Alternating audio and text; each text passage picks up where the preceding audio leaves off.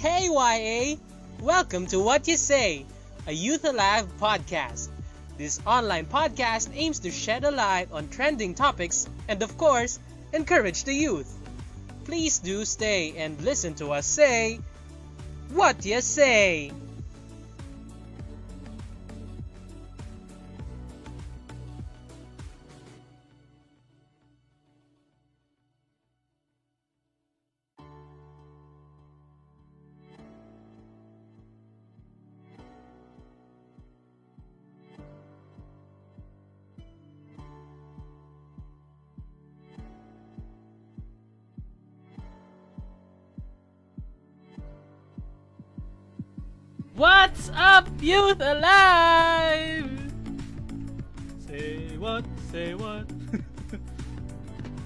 Lord, yes.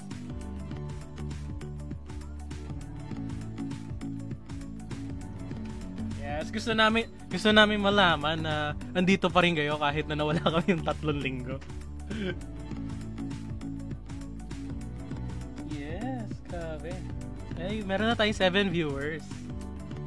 Wow. Yes. Sana all may academic break. diba, DJ Angge? yes. So,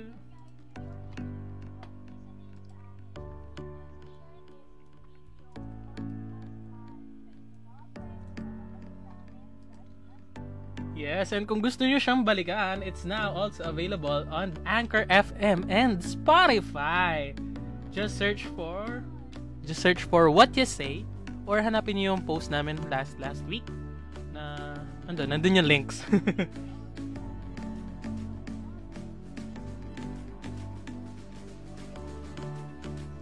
yes.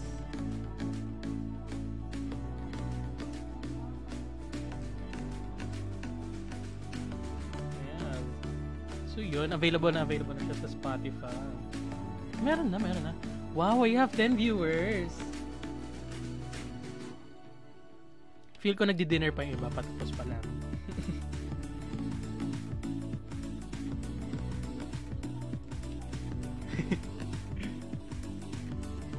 yes, very, very.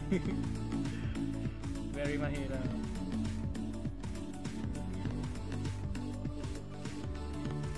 Yeah, sobrang sobrang ang hirap ng internet. Parang parang hindi mo alam kung nandiyan pa ba yung kausap mo minsan kasi bigla na lang siya nadi-disconnect. Ganon.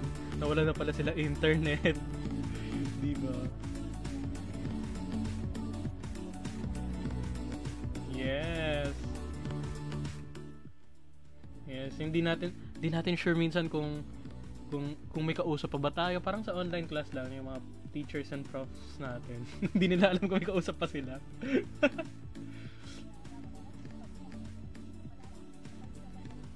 yes sabay sabay disconnect yeah yes and we would like to welcome you all sa ating What You Say a Youth Alive. Yes, this is DJ Carl.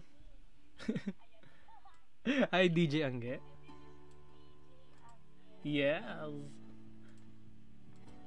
Ayan.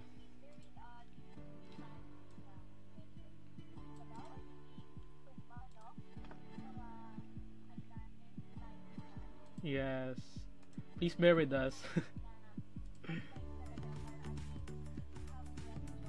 Yes, and alam naming namimiss nyo na kami. yes, shoutout nga pala kay Angelo.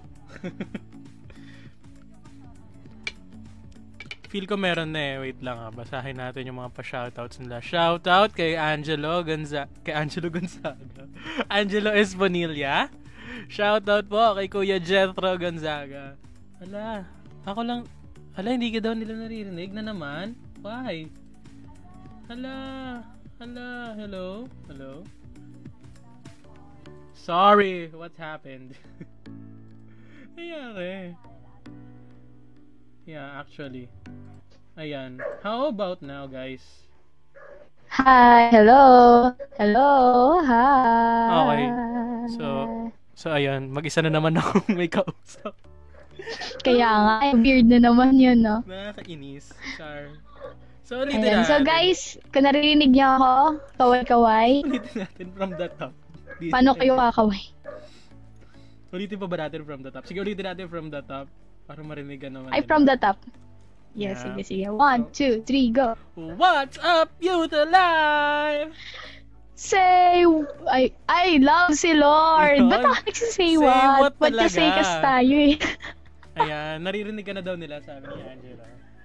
Ayan. Ayun, narinig niyo na ako. Hi, Angelo. Hi, Kuya Jet. And hi sa ating viewers. Yes. Ayun, so this is me again, DJ Angge. Kung hindi niyo narinig, andito po ako. Ako po ay isa sa host ng ating podcast. Yes. na laging mawawala sa first, first, ano no, sa first Sorry. minutes ng ating live. Sorry na. Ayun. So, ayun guys, ulitin ko lang, if you are here listening, share this video na sa, sa inyong mga friends para mas marami tayong nakakapakinig at mas masaya. 'Di ba Mas maraming insights, mas maraming comments. Ayun. Sabi ka, DJ Angge, about IG kanina, di ba?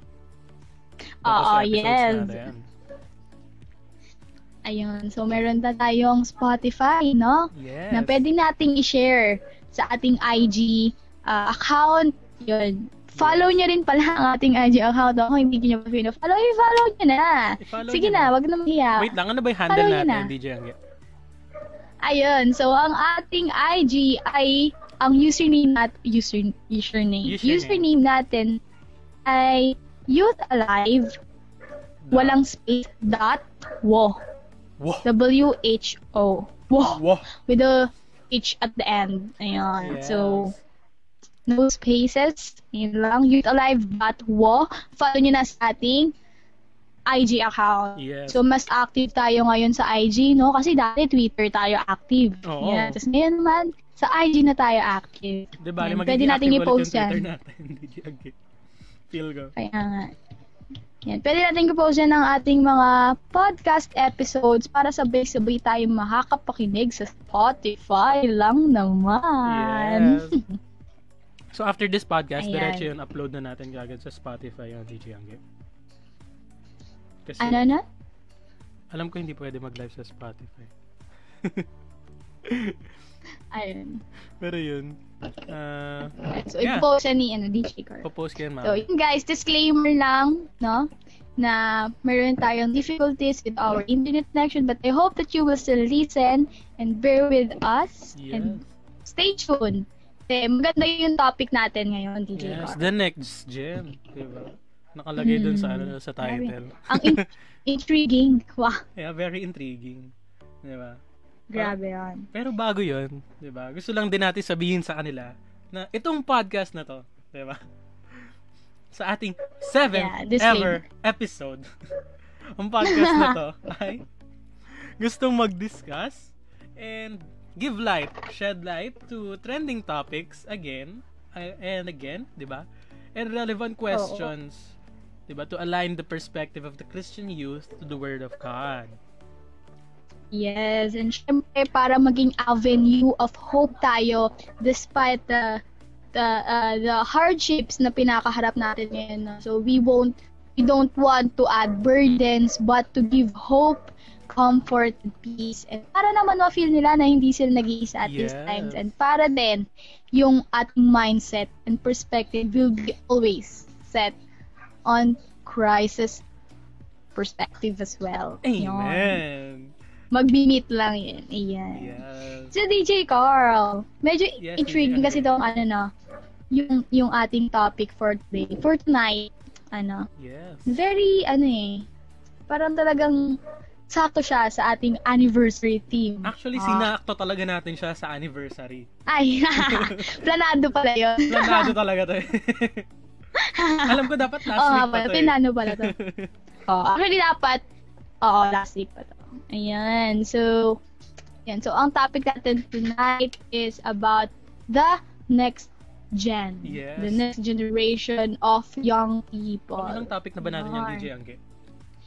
this is our sixth ever. Di ba seven? Sixth ba? Seventh, seventh. seventh ever topic. Kasi iniisip ko talaga yung ano, yung topic break. Wala pa tayong topic. No, no. Oo.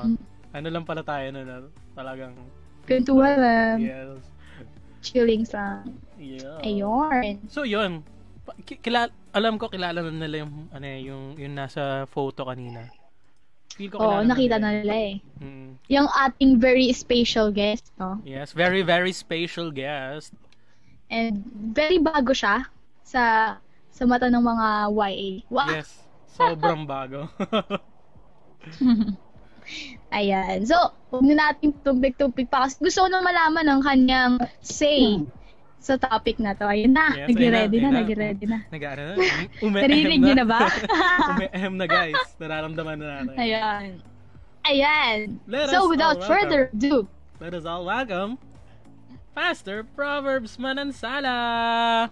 woo! Woohoo! Let's go! Yes, meron tayong live studio audience. Wow. Oo. Sarili pa lang. Ayan. Sarili tayong sikap. Ako Yes. kalapate.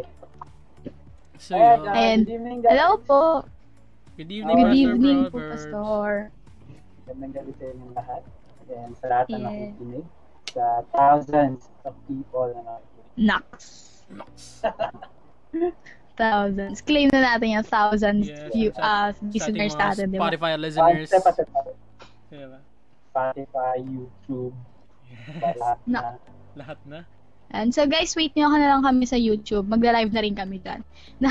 Sana. Sana, diba? Claim natin yan. So, ayun. So, Pastor Pro. Kamusta ka? what's up, what's up? I'm good, I'm good. Kakagaling ko lang ah, nag-bike ako kanina. Wow. After Grabe. so many Bike months, dahil madaming bagyo ang dumating. Eh, namiss Mhm. na ako ng bike. Hmm. Kaya, ayun, hanggang Cubao lang. Grabe hino ko. Grabe. Kung ba apo ata yun galing north papuntang Cubao? Oh, parang lumayo yung Cubao ngayon. Ano masyadong, ano eh, effort. Grabe, iba. Iba talaga to si, ano, si Pastor po. Pag nakikita ko talaga to, talaga nakikita ko yung isang ma-effort na tao. Yun.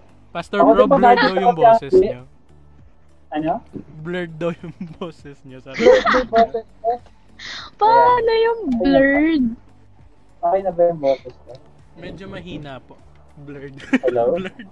Medyo blurred po. Medyo blurred. Saan galing yung Okay na, okay na. Medyo mahina po. Sige. Kung Ayun. mag-usap po na kayo, mag-set up ako ng So- bagong mic. So habang hina- natin si Pastor Proverbs. Hang, habang hinihintay natin maging malinaw yung blurred niyang boses. Yes. Ayan. So, pag-usapan na natin, guys. Yun. So, ati sa ating listeners, comment down below.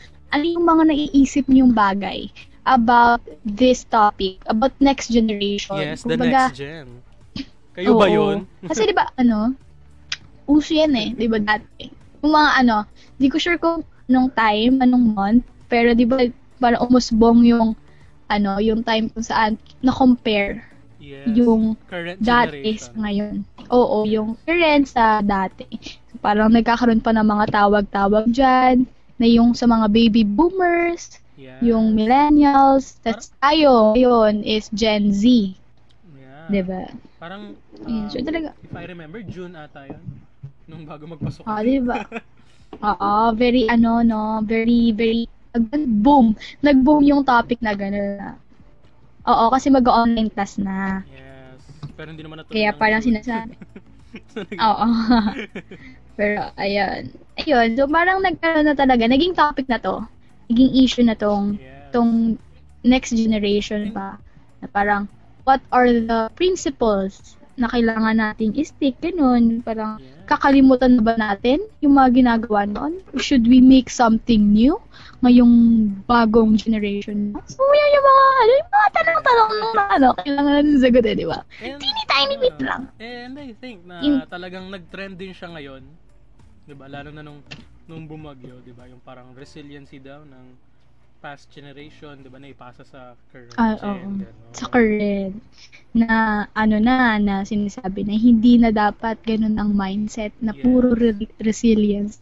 So, ano, actually, iba, iba na to. Iba na tong um, side na to. But, malay mo, di ba? Ma-topic natin. Yeah. Pero yun. So, those are just the things na siguro pumasok sa isip ko. Hello? natin. Hello? Ayun, yun, Hello. Hello, Okay. yes, caller. Welcome, ating caller. Magandang gabi. Okay na ba ako? Okay. Mas malakas Yeah. kesa kanina. Sa chat, chat. Yan. Okay. Yan. Hi guys, comment so kayo kung naintindihan nyo na ba si Pastor Proverbs. Naintindihan niyo na ba ako? Comment niyo. Comment nyo kung ano yung definition naman ng boses niya ngayon. Oo. So, kung, kanina bird, ano ngayon? Oo. Kung Medyo, translated na ba yung boses ko? Or... Parang pang whistleblower daw yung boses kanina, Pastor Proverbs. bakit diesel Normal voice ko yun. Hindi pa rin daw, sabi po ni Angelo. Okay, ah, ano daw? Hindi pa rin daw po malinaw ata kay Angelo. Ayan. Let's see, let's wait for other people to comment para malaman natin kung maayos talaga yung boses. Kasi feel talaga namin dahil lang to sa internet, guys. Kasi talagang Kasi bumagyo. kanina, nag-sound check tayo, okay naman. Mm. Kasi kung di nyo na itatanong guys, nagsasa nag ano kami, nag nagmi-meet naman kami Ah. before mag-start yung pod. Okay na kaya? Parang mas luminaw Hindi po. pa rin. Yun. So, medyo bubuhatin tayo DJ Carl ngayong gabi, ano? Grabe, grabe yung buhat ha. Buhat pa kay Ri. Hindi po ako nagki-carry. Wala. So, medyo dahil nga sa hirap ng ating Okay naman technical na. problems. Nung pinakinggan ko yung live, okay. Hello? Alright. Oh, nasa na tayo? Ah, yeah. Angge? DJ Okay. Angge? Yes? Sana tayo. Sana tayo. Ayan, sinintay lang natin ang ating special guest. Eh. Okay na tayo? Pero yun. okay na daw. Ayan, so ano lang po, thoughts nyo sa ating talk. Hello? Hello? Yes, Pastor Proverbs? Ay, nasa Naririnig naman natin si Pastor, ano? Pero siguro, hirap lang din siyang yung ating listeners na Oo, baka nasa mag-adjust. internet connection na yun. Yes. Mm-mm. So, ano yung question? Pero siguro, I think, kapag nilagay natin ito sa Spotify, maririnig na nila. Oo, Yeah, feel ko maayos naman ito sa Spotify. Yeah. Yeah. Alright. Ayun. So, ayun nga, Pastor. So, Ano yung ba- thoughts nyo sa ating topic? Yung topic natin today, is syempre, ah, nasa series tayo ngayong month ng next, no? And one of the things that is very important to us as a ministry and as a church, eh, syempre, yung next generation. So, why not pag-usapan natin tonight, di ba? Ah, this is very important to us, very important to our church, very important in our society, sa bansa natin, napaka-importante ng next generation. So, let's talk about it ngayong gabi, di ba? Para uh, magkaroon tayo ng uh, better idea, better ways, uh, better mindset na as the next generation, or maybe you are an older generation, eh, we can learn from today. Okay, kwentuhan natin. Tama ba? Yes, Pastor Proverbs. Yes. Uh, for better mindset. Yes, mindset, mindset. And Ayan. So, meron talaga kasing na, ano eh, na parang, alam mo yun, na, na, na, ipa, na ipapasa, yeah, no? Dun sa mga next generation. Parang yung, ano, yung sa passing the baton, di ba? Ng kay Moses to Joshua, mga ganong bagay, di ba? Next generation. and yung ano, ah ah, culture, 'di ba? Minsan ipapasa rin 'yan sa next Mhm. generation. Totoo. Like parang tayo sa YA, 'di ba? Nagka-candle lighting tayo, pinapasa natin sa next gen, ganun. So, ano, ano kaya yung, ano, no? Yung mga gawain natin sa YA na naladala pa rin hanggang ngayon. So, comment down below Guys, kung may mga nga naalala dyan, yung, Yung mga, mga dyan. kuya natin dyan. Yung mga OG, yung mga lumaki na sa YA. Ay, Ayan, anong year so- ka ba, Angge? Carl, anong year kayo dumating sa YA? Ikaw muna, DJ Angge. Kasi feel ko mas nauna ka sa akin sa YA. Sino ako? Yes. Ako? Hello? Wait, char. Parang mas veteran ka na sa akin sa YA eh. Ayun. So, for the past 10 years, charot, Wow. 10 years. wow! 10 Joke years. lang. Grabe.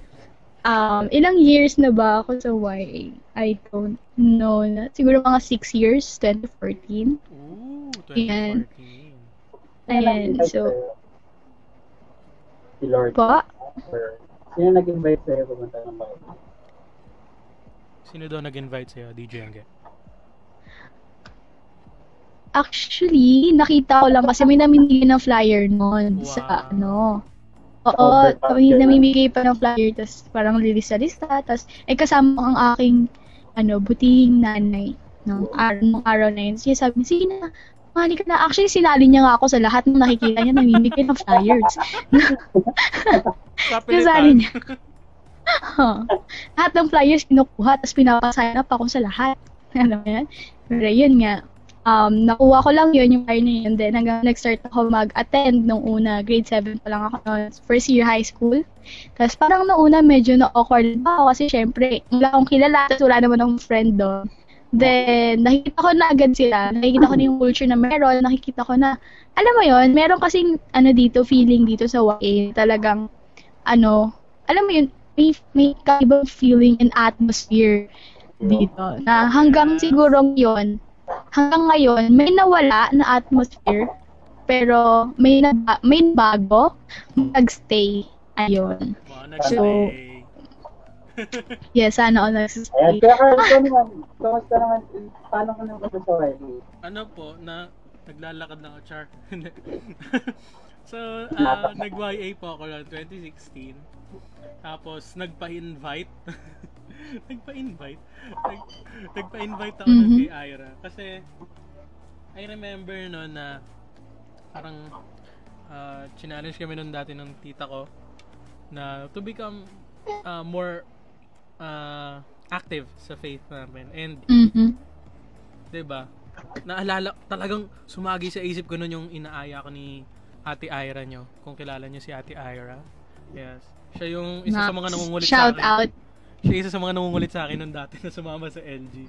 So, naalala ko yon Pinaalala sa akin ng Lord lahat ng mga mga bagay na babagay, wow, bagay na babagay sa akin. Mga mga activities na babagay sa akin. So, yon Ah, yeah, that's the story kung paano ko napunta sa YA. Nagpa-invite po ako kay Ira.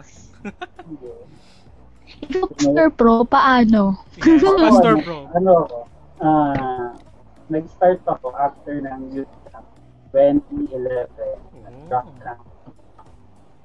Ilang taon lang ako. Tapos, after nun, syempre, na, naka, nakagain ako ng mga friends. Kasi before, ah, taga children's ministry ako na tuturo ko ng mga ng Sunday school, mga preschool. So, yun yung mga tinuturuan ko. And then, nagkaroon ng camp, church-wide camp sa Word of Hope. And then, ayun, ah, after that, na, you know, no friends. Yan, tapos, yun, after nun, first, third, second week yata ng January yun, nagkaroon agad ng wife. Tapos, then, dun na nag-start yung pagdating ko dun sa wife. Ah. Ah, Camp Rock. Oo, naalala ko, naging teacher ko pa yan, si ano, Oh? sa Sunday school. Nakita niyo ako nung maliit pa ako. Ala, ba't di ako nag-Sunday school sa Maine? Oh, kaya Ayun. yung ano yan, mabait yan dati sa Sunday school talagang ah, Dati? brave yan talagang sumasagot yun ng mga memory verse. Hanggang ngayon, mga memory, memory verse sa mga Dati pride. nga, namimigay pa nga sila dati ng mga medal-medal. Madami mga ribbons.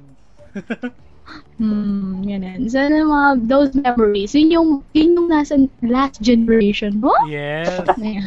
Ganun kami ng generation namin. So guys, kayo sa generation nyo, paano kayo inawardan sa Sunday school. Ngayon, Gcash na yata eh. no? wow, Gcash! Sana all! Ang aga. Papasa na lang po kung ano. Pambili ng medal, yung Gcash. And Susunod speaking na. Speaking of the next generation, one of the things na uh, naisip, uh, na nabasa ko uh, throughout the years is etong verse na to. Ang bata ko nag-stay with uh, reaching out to the next generation. Ito yung parang pinaka-heartbeat. So, itong itong verse na to, it was it is found in Judges chapter 2 verse 10 ang nakasulat dito, this is the story na uh, binanggit mo kanina ang yung passing of baton from Moses to Joshua. Di ba? Ba, itong story naman to sa Judges, ito naman yung Joshua to the next generation. Okay? Uh, basahin ko yung verse. And uh, gusto ko malaman yung mga thoughts niyo about this. Kasi ito yung pinaka parang warning ng Lord no, sa, sa atin. And sa YA, na ito yung pinaka-warning na ito yung mangyayari pag hindi tayo uh, nag-reach out ng next generation. Uh, sabi dito sa NLT, New Living Translation, sabi, After that generation died, yung generation ni Joshua, namatay na lahat, another generation grew up who did not acknowledge the Lord or remember the mighty things He had done for Israel. So, imagine mo yung during this time na uh, it takes only one generation for the people to completely forget yung ginawa ng Lord. Ano ba yung nangyari dun sa previous generation, di ba? Sila Moses, sila sila Joshua, talagang na-offer nila yung promised land, tumawid sila sa Red Sea. Kung ikaw yun, di ba, kahit three generations after, pagkwekwentuhan mo yun, di ba? Grabe, alam mo, kami sa Sea, nilabanan namin yung mga uh, yung mga iba't ibang mga uh, lahi para makuha yung promised land. And yet, after just one generation, nakalimutan na nila yung ginawa ng Lord for them. And uh, it's one of the saddest things in the Bible that hopefully, eh, hindi natin, hindi mangyari, you know, lalo na sa bansa natin, na after this generation, another generation, na yung mga next generation, yung mga grade 6, yung mga grade 7, yung mga high school, eh, makalimutan nila yung uh, kung gaano kagaling si Lord sa buhay ng mga tao. So, uh, it's really a a good topic tonight na pwede natin pagkwentuhan kasi uh, ito yung yung hindi dapat mangyari sa atin. Yung makalimot yung next generation. Di ba? Tama ba yun? Yes, yes, yes. Nakikinig talaga ako mabuti. talaga na talaga. So, yun. Parang seryoso bigla tayo eh. uh, so, yun nga. Uh, it's, it's the heartbeat of God na to reach out to the next generation. Alam niyo ba yun? Kasi, ito, sa atin sa atin lang. Okay? Alam niyo ba, yung mga disciples during that time, they were young. Okay? Uh, napapanood kasi natin sa sa TV no, or sa mga palabas na talagang balbas sarado na yung mga yung mga disciples niya, di ba? At, uh, but remember this, Jesus was only 30 years old no, nang tinawag din yung mga disciples niya. So meaning, the disciples were younger. Okay? Tapos, hindi lang yon One of the things na, if you read the Bible, eh, ang may asawa lang, si Peter, during that time. So, siguro si Peter yung pinakamatanda. And also, uh, si Matthew lang I think ang may trabaho. Uh, lahat sila, uh, they were fishermen. Uh, fishermen. Uh, uh, hindi siya part ng disciple. the disciple, the disciple. Okay? So, ayun. Uh, if you look at it, Jesus, uh, they, they are calling Jesus a rabbi. No? Ibig sabihin, teacher. So, ibig sabihin, the, the disciples, they were students. No? So, sila ay mga young people na sumusunod dun sa teacher nila. And it's one of the great examples, no? one of the greatest examples on why we should reach out sa next generation. Jesus did. Uh, si John, I think sobrang uh, tanda niya na namatay, ang layo ng inabot niya. AD, AD na siya namatay. So, ibig sabihin, they were really young when they met Jesus. So, I think it's a challenge for us na kaya hindi, no? yung ginawa ni Jesus during that time na uh, reaching out dun sa next generation. So, yun.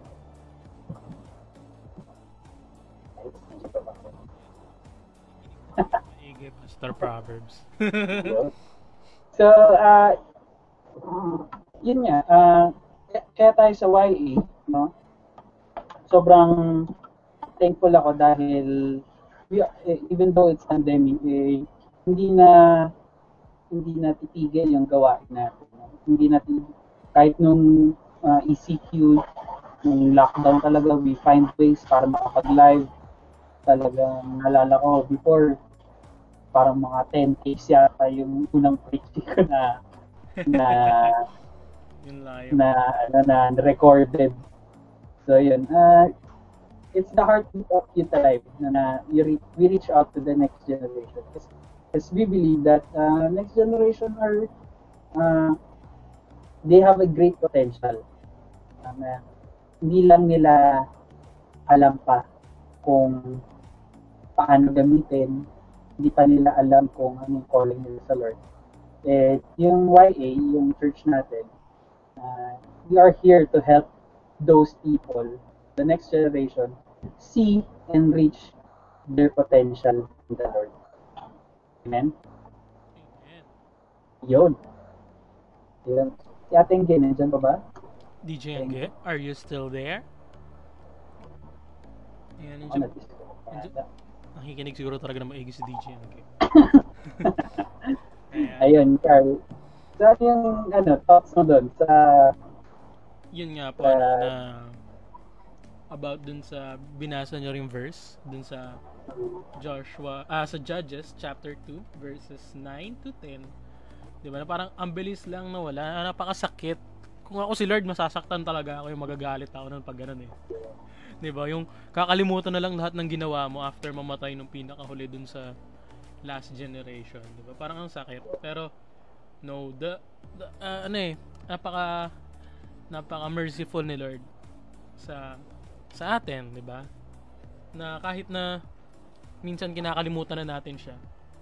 Kinakalimutan natin yung mga kinakalimutan natin yung mga ginawa niyang mabuti or mga ginawa niyang extraordinary things sa buhay natin. 'Di ba? He still he still loves us. He's willing to forgive us. Pero 'yun, 'di ba? About sa generation. about sa generation. Parang ano eh, kapag ka mahina yung foundation nung next generation, surely surely magtatapos talaga lahat nung ginawa ng last generation sa kanila. Kasi wala doon yung ano eh, wala doon yung parang yung cause or parang yung dahilan kung bakit nga ba ginagawa ng generation na yon yung ginagawa nila. Ayun. So, uh, that's why we continuously reach out. No?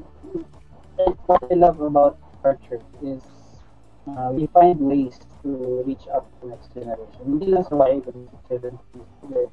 We have uh, as well yung kids mobile, ganyan, Sunday school, Yes. diba yung YA natin. So, we believe talaga na na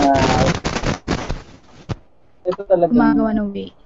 Yes, we Uh, find talaga yung uh, yun talaga yung heartbeat ng ng church natin na to reach out sa generation. And Mm. uh, sometimes people don't understand why, na lalo na yung mga older generation.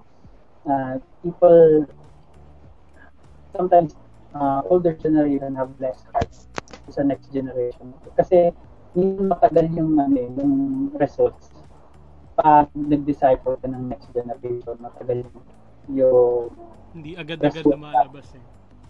uh, di agad-agad lumalabas yung potential. eh. But uh, if natutukan talaga yung mga next generation, uh, and makumit nila yung, makita nila yung full potential nila with the Lord, eh, great things talaga yung mangyayari sa buhay nila.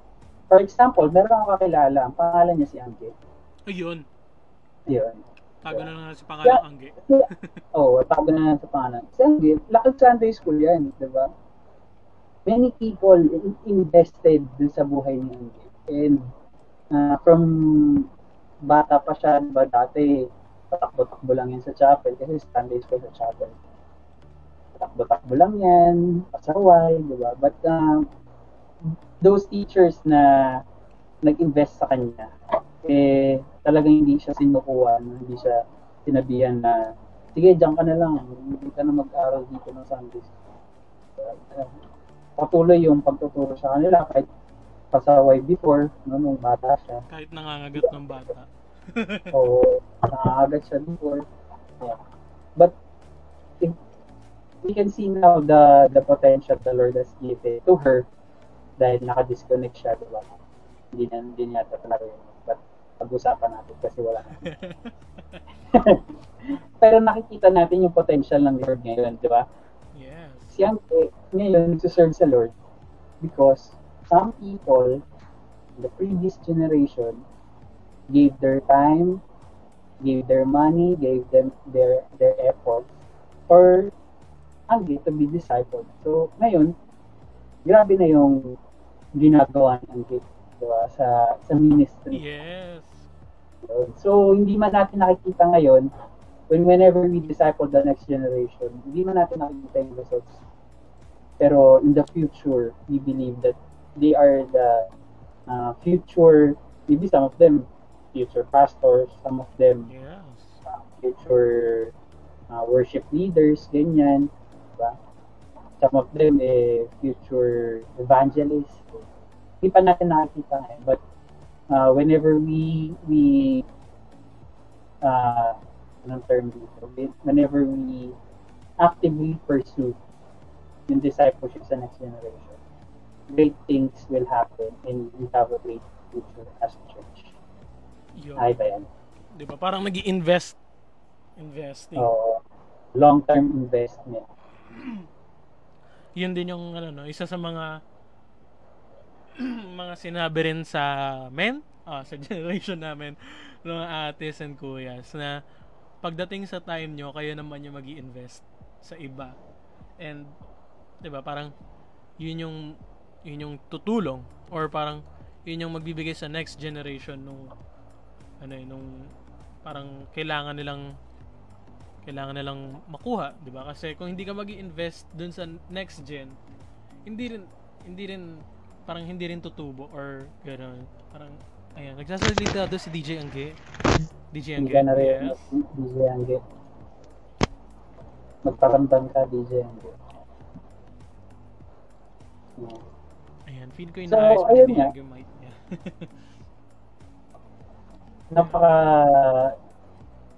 it's a great privilege for us as uh, leaders ng YA na dito tayo tinawag ng Lord yung yung impact na ginagawa natin today is uh, it will be seen in the future.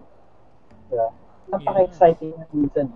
Alam mo yun, yung taong to na dinidisciple ko, yung Yes. taong to na alam ko pasaway ngayon, ganyan. Pero alam ko in the future gagamitin ng Lord. So, we just have to believe in them. yes. Just like how our leaders believed believed in us dati. Mic check. Ayun. One. Yun. Iyon, narinig ka na namin DJ. Angge. Narinig ko na. Ayun, naririnig na ako. Grabe, kanina pa ako nagsasalita. Naririnig ng Lord ng sinasabi natin. Ah, Yes. Ano ka pa namin pinag-uusapan eh. Actually, Ano, ayan, DJ Angge.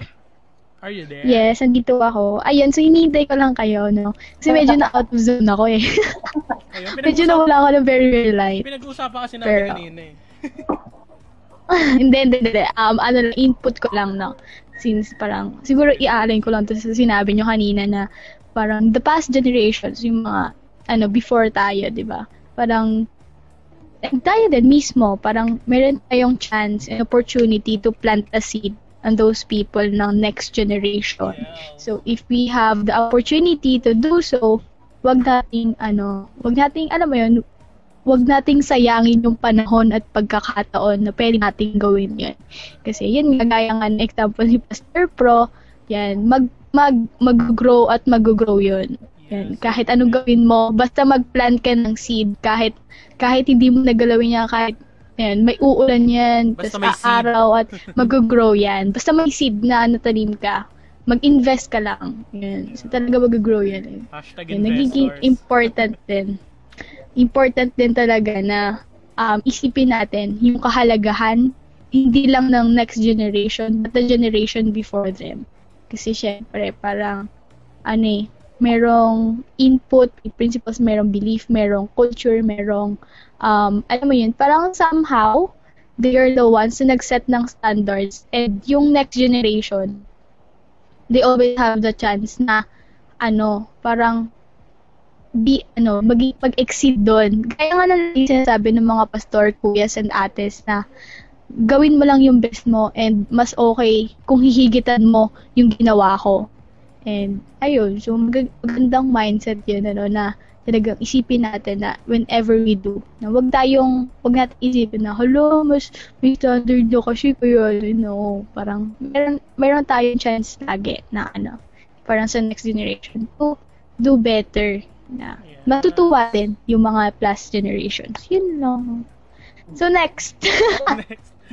Sabi, medyo nakatasaw na. Ayun. Kasi Ayun. meron questions dito, Pastor Proverbs. No? Yung mga questions Ayan. guys. Oo, may ilang questions So, try eh. natin sagutin. Yeah. Try mo din sagutin. Sige, Pastor Proverbs. So, yun. Uh, first question. Bakit ako kasi... Ba't ako inuubo? first question. Uh, wait, nasan yung first question natin? Ayun. Ano ba? Ano ba ang dapat matutunan ng youth or nung uh, current generation from the previous generation? Napaka-tinding tanong. Madaming ah, bagay yung pwede natin matutunan from them. At madami din bagay. There are two takes. No? Yung Una-una, madaming bagay na pwede natin matutunan from them. And also, madaming bagay na what not to learn from them. Okay? Yung, syempre, you, you need to, as we progress, no, as people of God, uh, we've seen the good things that previous generation has done no, in the church and for us and in our city, in our country. Na unang-una, syempre, you need to uh, uh, take take those good things kasi eh, effective. No? Katulad ng yung mga uh, kaugalian, yung mga, yung mga ah, bagay, yung mga ah, characteristics na pwedeng pwede mong kunin doon sa previous generation. And also, Mm.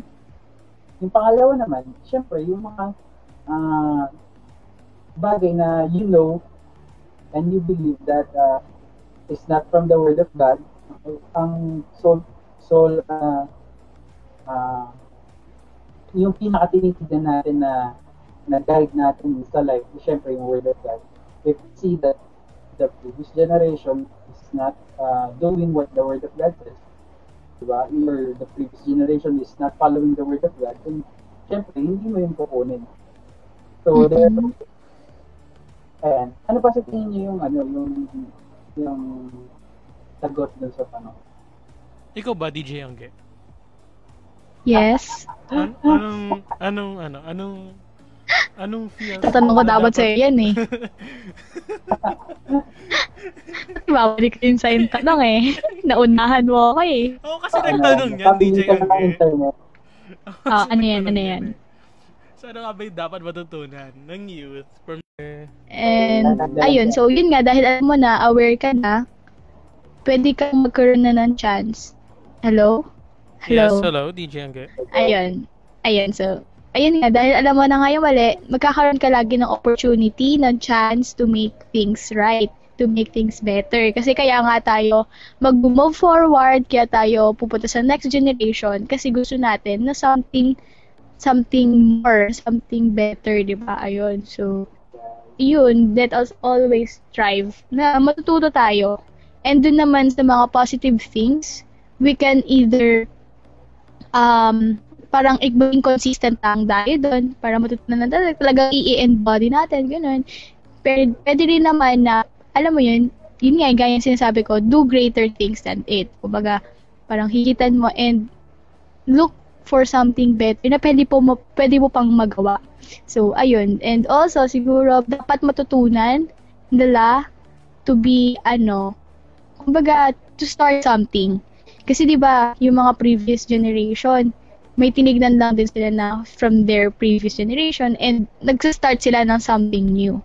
And yun siguro na matuto tayo na, alam mo yun, matuto nat, matutuhan natin na gaya ng previous generation to start something and just do it.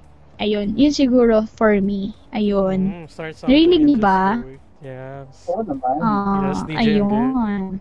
Ikaw Ah, naman, DJ Carl. Ayun, so yung takeaway ko sa mga sagot nyo. Ayan, yung takeaway ko sa mga sagot nyo is, ano talaga, ano, parang, uh, follow the, the pure example, or let's follow Jesus Christ. Diba? Follow Yes. Jesus Christ example, 'di ba? Parang siya kasi talaga yung perfect example eh. Wala walang ano eh, walang ano eh, walang makakapigil doon and walang walang makakapag debate or Wala nang iba. Oo, wala talaga eh. Walang wal- walang no choice. walang no choice. Yun na talaga yan. 'Di ba? Parang si Jesus na talaga yung ano, parang saan niya talaga dapat tayo matuto. And 'di ba, kung ano yung natutunan ng mga disciples sa kanya, sila yung sila yung ano eh, sila yung next gen ni Jesus nun eh. 'Di ba? Na parang sa kan ah, sa sa mga disciples ipinasa ni Jesus yung yung ano no, yung yung yung parang mga natutunan niya or parang mga itinuturo niya, 'di ba? And 'di ba, parang yun, yun yung dapat talaga nating matutunan is it's really to follow Christ's example. And yeah, take away take away the good uh, take away uh, take the good things and uh, put away the bad things, no? So parang matuto nga tayo sa pagkakamali ng iba. Matuto tayo sa pagkakamali ng mga nauna sa atin, 'di ba? Para hindi na maulit pa. Ayun. Mm-mm. Kumbaga, alam na natin yun eh. Tapos na yun. Yeah. Iba naman. Yes, mag, mag magsawa Ayusin naman na mo. parang gano'n. Huwag nang paulit-ulit 'yon. Alright. Oo. Next question. Yes. Meron pa ba? Meron pa ba Pastor Proverbs, no? Nasa Paano pa nasa pangalawang na- question pa lang tayo. eh. Mga 30 plus yata. Oh, meron pang sunod. Sabi dito, same same color. Char. oh, same color. Sabi niya, dapat din po ba magkaroon, ay ito, ano to eh, saucy. wow, dapat saucy. din po ba magkaroon ng utang na loob ang next generation sa previous generation? No? oh, Saucy. I think depende sa context. ah, sa Or context. depende sa ano sa sa utang na loob. Kasi uh, if you're talking about parents to children, syempre, eh, you have your ano your life na may utang na loob ka kahit sabihin man o hindi. Eh, syempre, yung nagpalaki sa'yo, ganyan, sige, paaral ko. So, it's, it's our, in our culture here in the Philippines na magkaroon tayo ng ganun. But, uh, when kung hindi mo naman kakilala, di ba? So, ba't ka magkakaroon ng na loob? So, depende rin siguro sa context. Tsaka doon sa relationship you have with that previous generation. Actually. So, uh, but syempre, uh, as believers of God, we have this, uh, uh, meron tayong mas mataas na standard pagdating sa utang na loob. Mm-mm. It's not because meron tayo utang na loob, kaya tayo ma- na kaya tayo mag-help out sa older generation. Mm-mm. But it is because we love God and we want to honor God. Yes, So, amen. Amen. those things. So, utang na loob is good. And if you want to honor God, di ba, by helping out your parents, helping out your titos, titas, ninong, ninang na nagpaaral sa'yo, lolo, lola, Mm-mm. di ba? You do it for the glory of God. Amen. And if, Amen. if ayaw mo gawin, di ba, eh, kung ayaw mo pagpalain yung magulang mo, yung, yung, yung, yung lolong lola mo, or yung ninong ninang mo, o yung tito tita mo, di ba? Syempre, hindi mo ma-honor si Lord kasi eh, ikaw yung channel ng blessing ng Panginoon. Diba? So, if you grow up, nung pag nag-work ka na ganyan, na Huwag mo isipin na utang na loob. Isipin mo, you, you, you do it for the Lord. Mm-mm. Amen. Ah, well, Ayun. Grabe. Talagang, Ayun.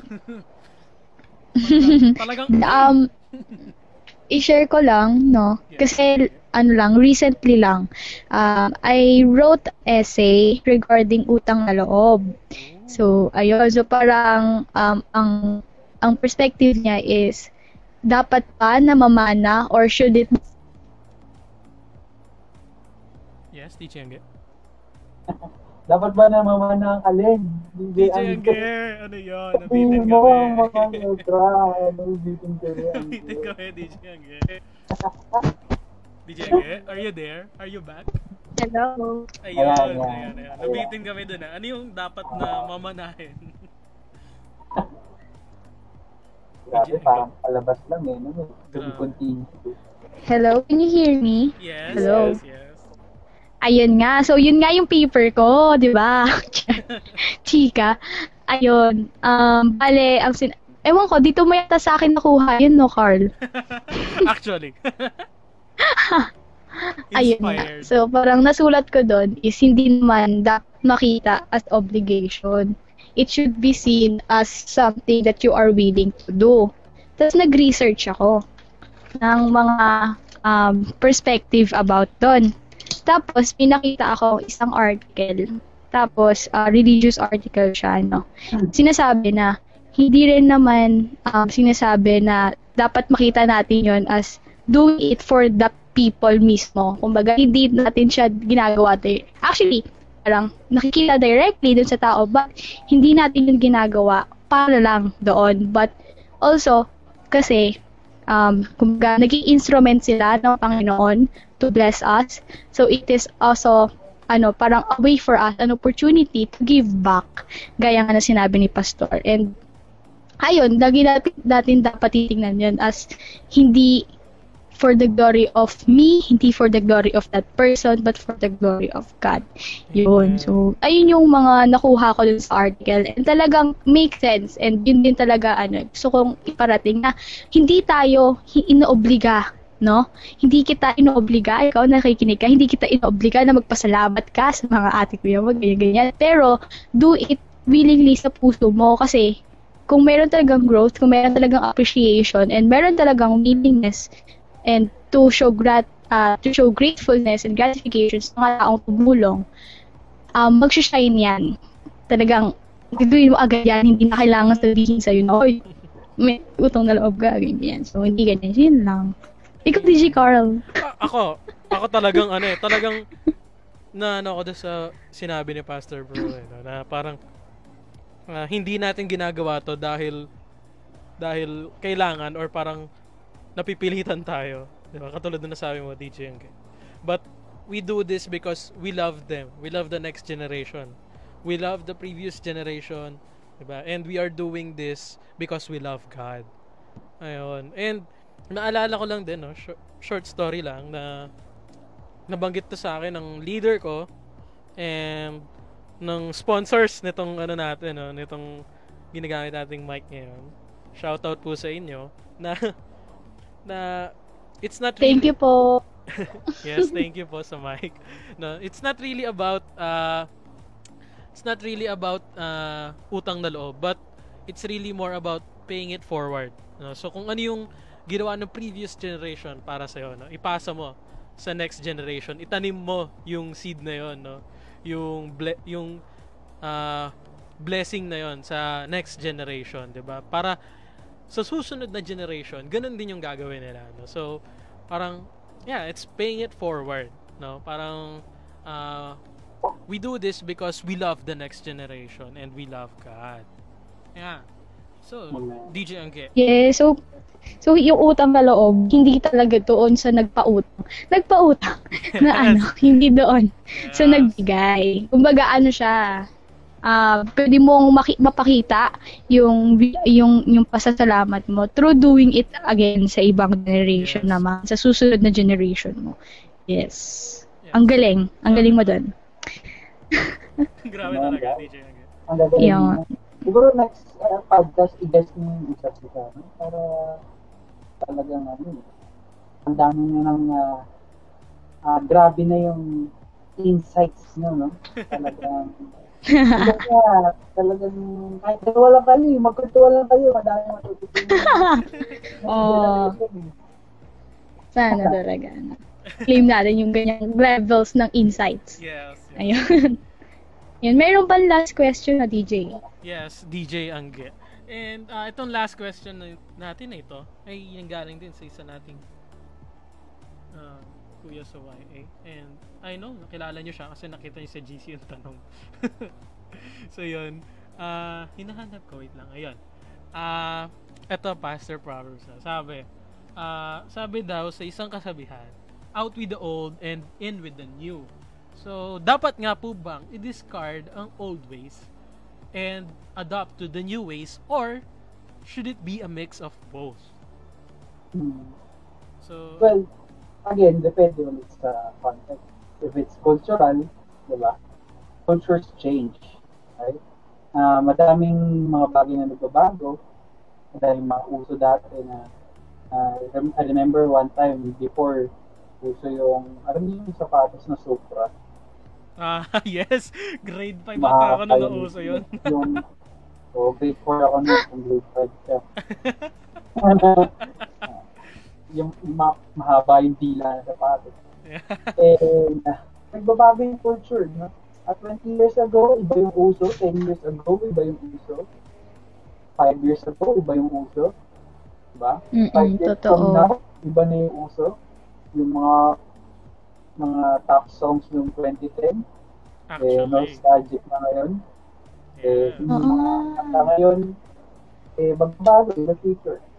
So, cultures change, no? And Yes. one one of the things that we need to always remember as believers of, of God, Nice. eh, ang pinaka-constant lang always is the word of God. So, kahit anong mangyari Amen. sa sa sa paligid mo, ah, kahit anong pagbabago mangyari sa buhay mo, kahit anong maging uso ngayon, or ah, kahit anong ah, trending ngayon, di ba? Mm-mm. ang hindi magbabago, okay, it's yung Word of God. And you need to set your standards and clean your life to the Word of God. Kasi kung, kung, ah, kung ikaw as believer, you, you just go with the trending, you just go with the uh, what's new, you just go with the uso, di ba, ng, ng society, ng culture natin especially dito sa Metro Manila. Eh, Mm-mm. most, most likely, your your character, your, i- your identity, you know, will change from time to time. And at some point, malilito ka na, ano na ba yung, ano na ba ako? Sino na ba ako? Diba? Whenever we do that out with the old, in with the new, yung, yung identity mo, yung character mo, pabago-bago. And at some point in your life, you will see, nasa na ba ako? Ang dami ko na naging character, ang dami ko na naging identity. Dati emo ko, tapos naging rockista ako, tapos naging Jejemon ako, tapos naging uh, top lover na ako ngayon. Uh, yun yung mga uso eh. So, but if you clean your life in the Word of God, kahit magbago yung culture, kahit magbago yung society, kahit magbago yung paligid mo, kahit magbago lahat ng paligid, yung yung yung identity mo is strong, yung foundation mo is strong. Ah, hindi ba hindi basta-basta ma mawiwig, no? ng iba't ibang ah, ah, ah, culture ngayon. One of the things na uso ngayon is sa Twitter, yung cancel culture. And uh, it's a trending topic. It will fade away maybe a year from now, two years from now. But uh, what you are doing right now, right, is it, are you following the trend or are you following the word of God? Mm-mm. Gets ba? Kasi as as young people, as as this generation eh, itong generation natin, kung ano yung nauuso ngayon, we follow those things. Eh, ang, ang, if you cling to that, kung you, put- you put your your character identity into it, someday it will backfire on you. Di ba? Ah, someday, hindi mo na mag-gets kung ano yung character. Kasi sunod-sunod ka na lang sa trending.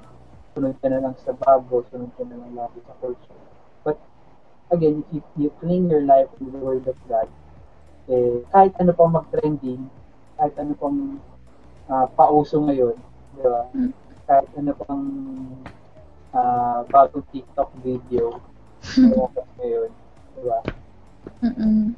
You, you, at the end of the day, alam mo sa sarili mo na hindi ikaw yun. Hindi ikaw, hindi ang mundo yung magdidictate kung ano yung identity mo. Yes. Okay, Amen. mo. Yung, Nasagot na nasagot, Ah. Mr. Proverbs. oo. Yes. ulit yung cling into the word of God kasi for emphasis. Yan. So, hashtag cling to the word of God. Ayan. Yes, Comment one thing remains. Ah, Yes, hashtag one thing remains.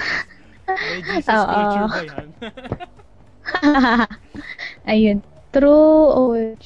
Yes, true. Yon. Our ide- identity will always be found only And- in Christ. yes, only and only. Only and only. Only. Only Dun lang. in Christ alone. Kumbaga, ano yun, no? Ah, yes. Talaga, ano, entry tayo ng mga songs, no? Para bang ano dyan, Planet Shakers? Jesus at the center of it all. Yeah. The greatest. Yes, talagang ano, ano. Grabe. Ganun talaga yung ano eh. Talagang kay Lord ka lang din magkikling. Diba? Kahit na sabihin natin ang dami nating kantang alam. Diba? Or parang ang dami nating songs na naririnig yung goodness ni God. Still, we cling to God's goodness. Not because of those songs, but because we have experienced those goodness. Uh, that goodness Yes, of God. amen. So yun, DJ Angge, ikaw ba? Ah, anong ah, insight Should be out with the old into the new day. Di naman laging ganon. Entry talaga na. Um, ayun. So, in my opinion, ano, so ano to ha, guys, siya, disclaimer na, this is for, this is just coming from me, yung opinion ko lang, tsaka hindi nyo kailangan. Hindi, ayun. So, oo, true, ano true doon na it's a mix of both. Yun. And I agree with Pastor Proverbs na sinasabi niya na, di ba, na kung ano man mangyari dito. Ang daming bago kasing trending eh. Hindi mo mapipilan yan, yung mga changes, yung mga, ayun, kahit nga attitude nagbabago, kahit yung pananamit mo nagbabago, from from extrovert, magiging introvert ka, o kaya vice versa, di ba? Ang daming, um, sabi nga, nating, ano yan? Ano yan? Hindi ko alam yun. Kasi ako nga, hindi ko matandaan eh. yun, basta yun. Ayun. Parang walang permanent sa mundo except change. Yeah. Yun. So, kumbaga talagang um, the world is meant to change. That's why Jesus overcome the world, panis. Grabe. yun talaga yun Hindi, eh. ayun.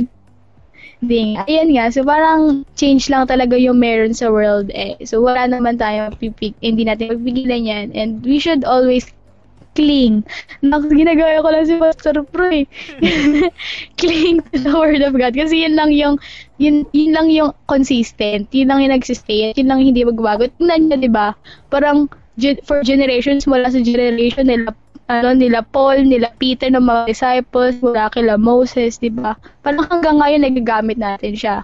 Hanggang ngayon applicable pa rin sa life natin. Hanggang ngayon nare-reflect pa rin sa life natin because God's Word is really unchangeable, unshakable, unstoppable. That's who you are. Very time, uh, timeless ang uh, word of God. Basta. Ah, Yun. hindi siya, hindi siya, kahit ano man yung mag-trending, Yeah. siya pa, yung Ayun. word of God is timeless.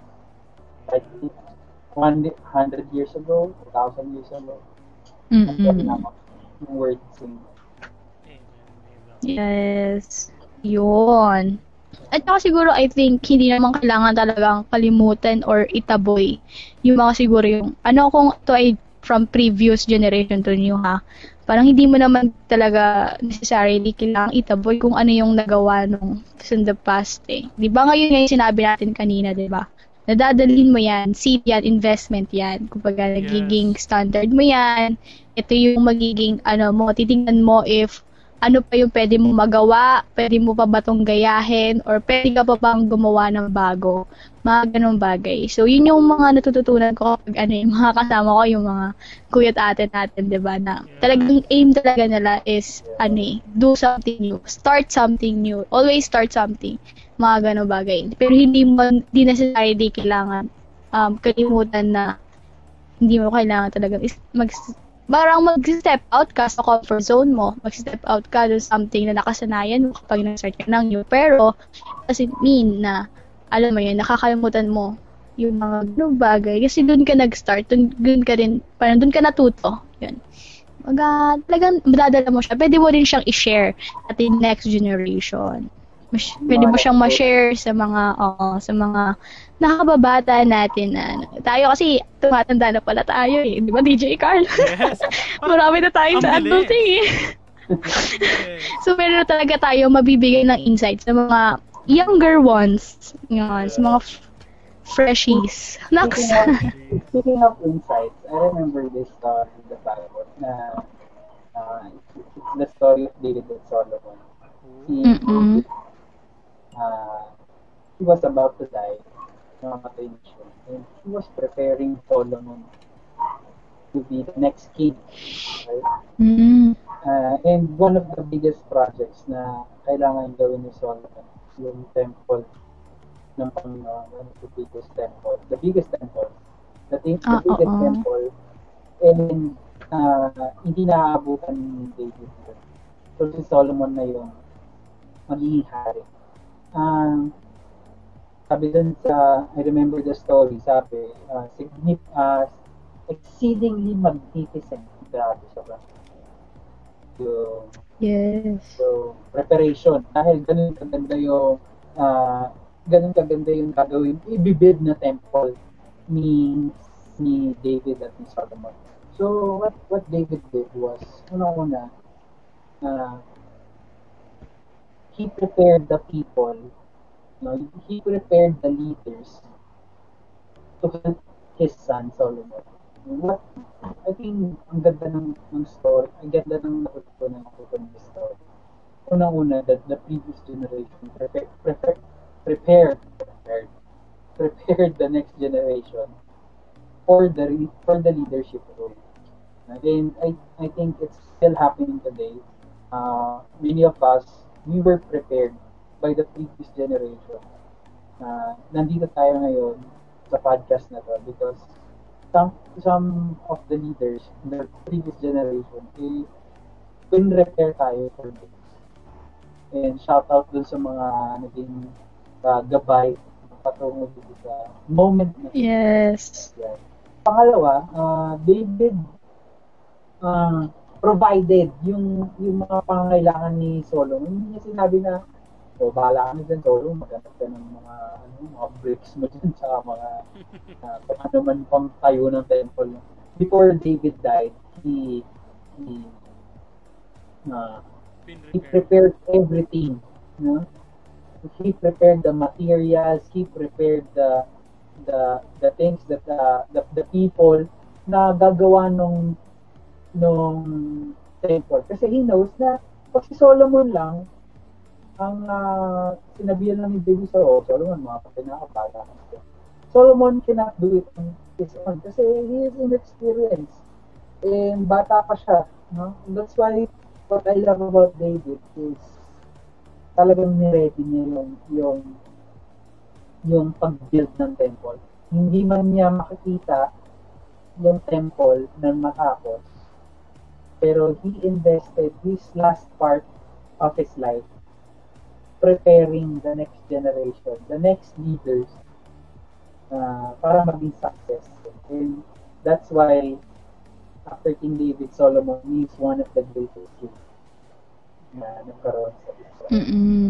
Because someone prepared Solomon. Solomon. Someone prepared the people to support Solomon. And syempre, malamang nag-pray din David kay Solomon for that uh, big task.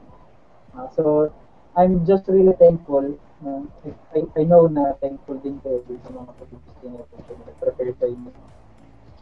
Mga nagpakain sa inyo. Meron ba kayong mga tita na nagpakain sa inyo dahil? Yes. Yung tapos 20 na lang yung pera mo tapos From Kuya Pak to Shakey's Pastor Proverbs. Grabe so, naman. yan. Ano? Ako dati, karinderya lang yata. Tama. Real lang yun, no?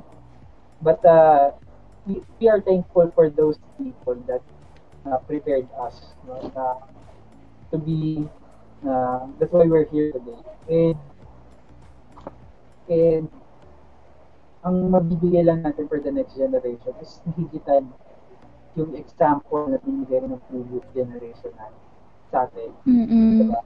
For them to also level up on the things that God has planned for life. Amen. Yes. Amen. Amen. Ayun. So we all have the up, ano eh, parang kakayahan to, Yeah. alam mo yun, to help someone be a Solomon. Nax. Yes. We can, yes, we can be the David. Diba? We can be a David, and you can be a Solomon. You can also be a David. Then you can have Yes. We can have Diba? Ano cycle Solomon, lang yun eh, no? Yeah. May time na ikaw yung ikaw si Solomon and may time na ikaw naman si David, 'di ba? But yeah, the important thing Yes. is, 'di ba, to Also, yun, nabanggit ni Pastor Proverbs no, na pinag-pray ni ni David, si Solomon, 'di ba? That uh, Mm-mm. isang bagay din na dapat natin gawin sa next generation, 'di ba? Ipag-pray din natin sila, no? Hindi lang parang Oo. uh, yes, uh, we encourage them, we we teach them, 'di ba? But again, si God yung ano yun, ah, talagang kay Lord lang talaga babagsak lahat, 'di ba? Yes, amen. Talagang si Lord Kumbaga, ano eh, Mm-mm. Sa, siya yung magiging source, siya yung magiging reason, and siya yung magiging ano natin, He's the Alpha and the um, Omega. parang kasang, oo, the beginning and the end. Grabe. Ayun.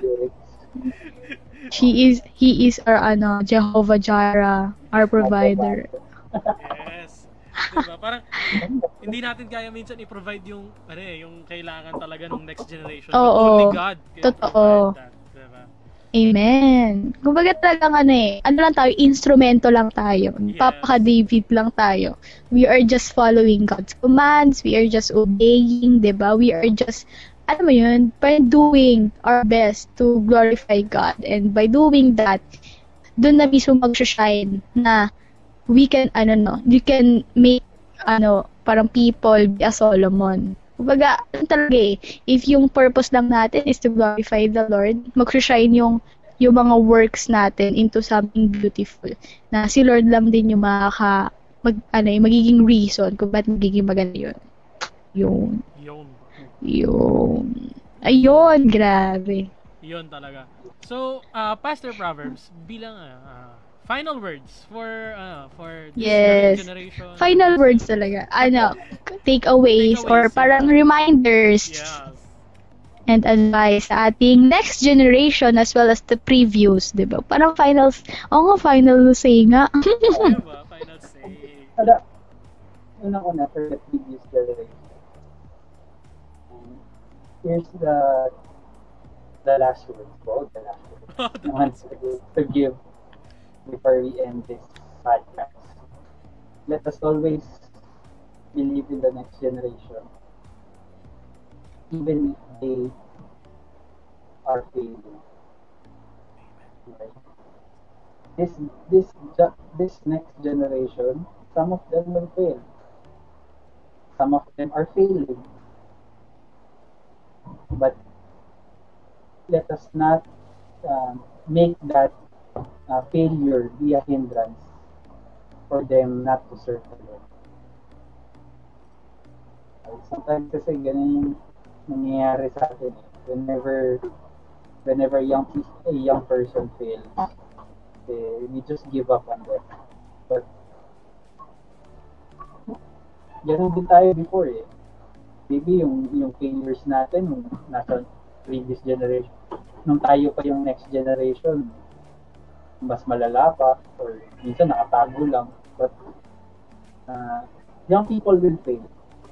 But hindi dapat yun yung maging uh, uh, wall para mag para mag-give up tayo sa kanila. Then for the next generation, we need to pick our battles. There's so many things that uh, pwede nating labanan today. But uh, we need to always remember that every sin, maybe, maybe it's major, maybe malaki yung kasalanan, maybe uh, yung mga pinaglalaban natin sa Twitter, everything falls sa heart issue. And we have this strong passion to fight for our rights, to fight for everything, to fight for these things. But I hope and I pray that you realize that ito mga pinaglalaban natin, lahat to, heart issues lahat to eh. And whenever we focus or we should focus our lives into the discipleship of the of our friends para yung energy natin, yung passion natin, eh merong magkaroon ng eternal value.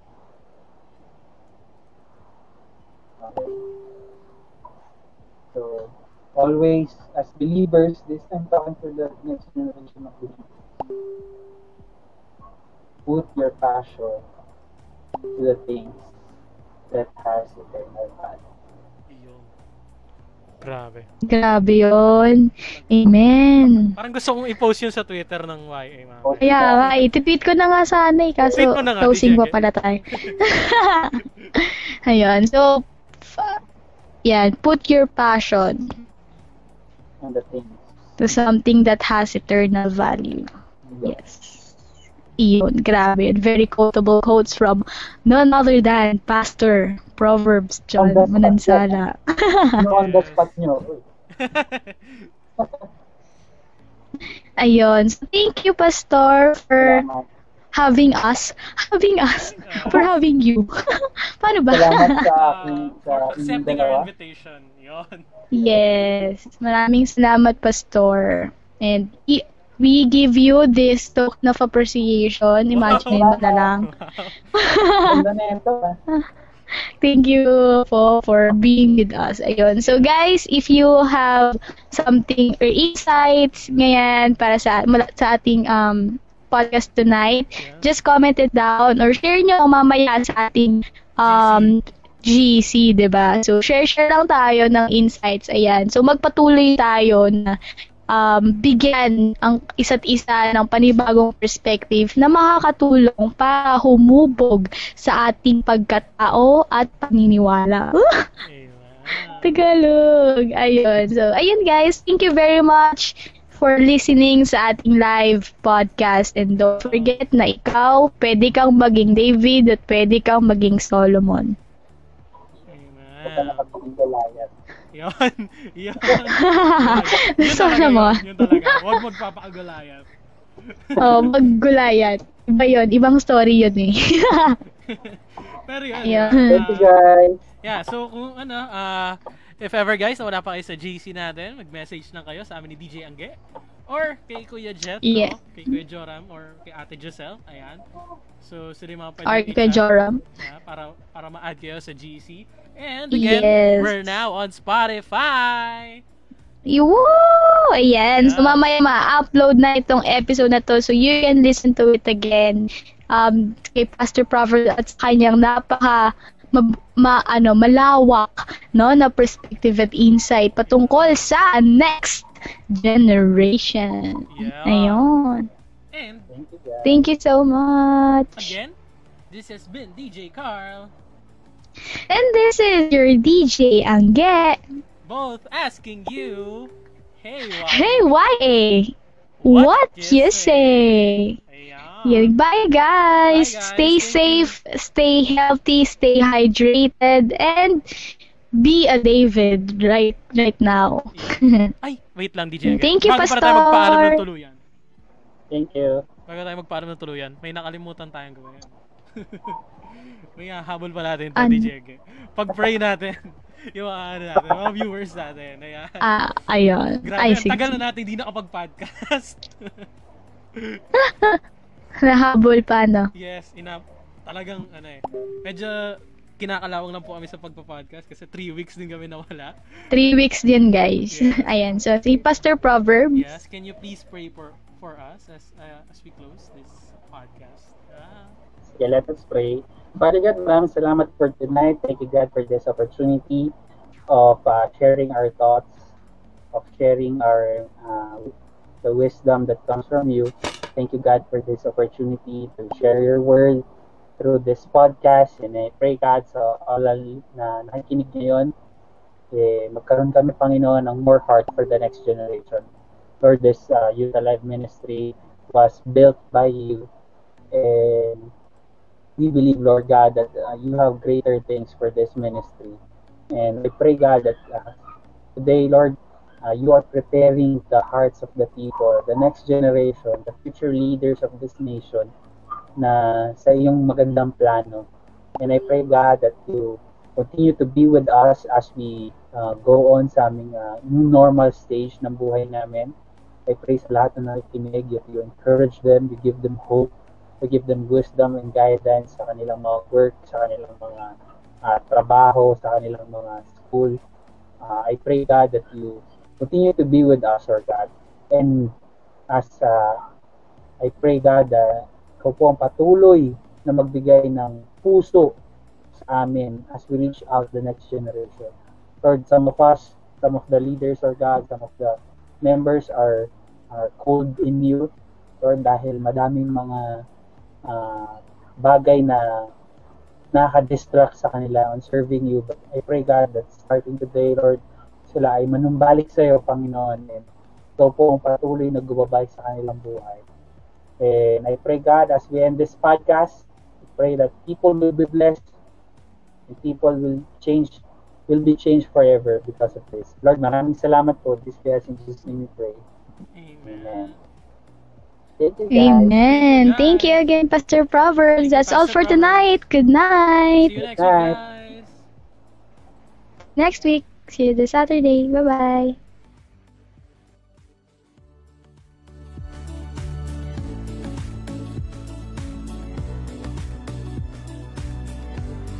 Hey YA! Thank you so much for listening to our live podcast. We have many things to share with you guys. Leave us a comment. We want to hear you say something as well. Stay tuned for more episodes and God bless.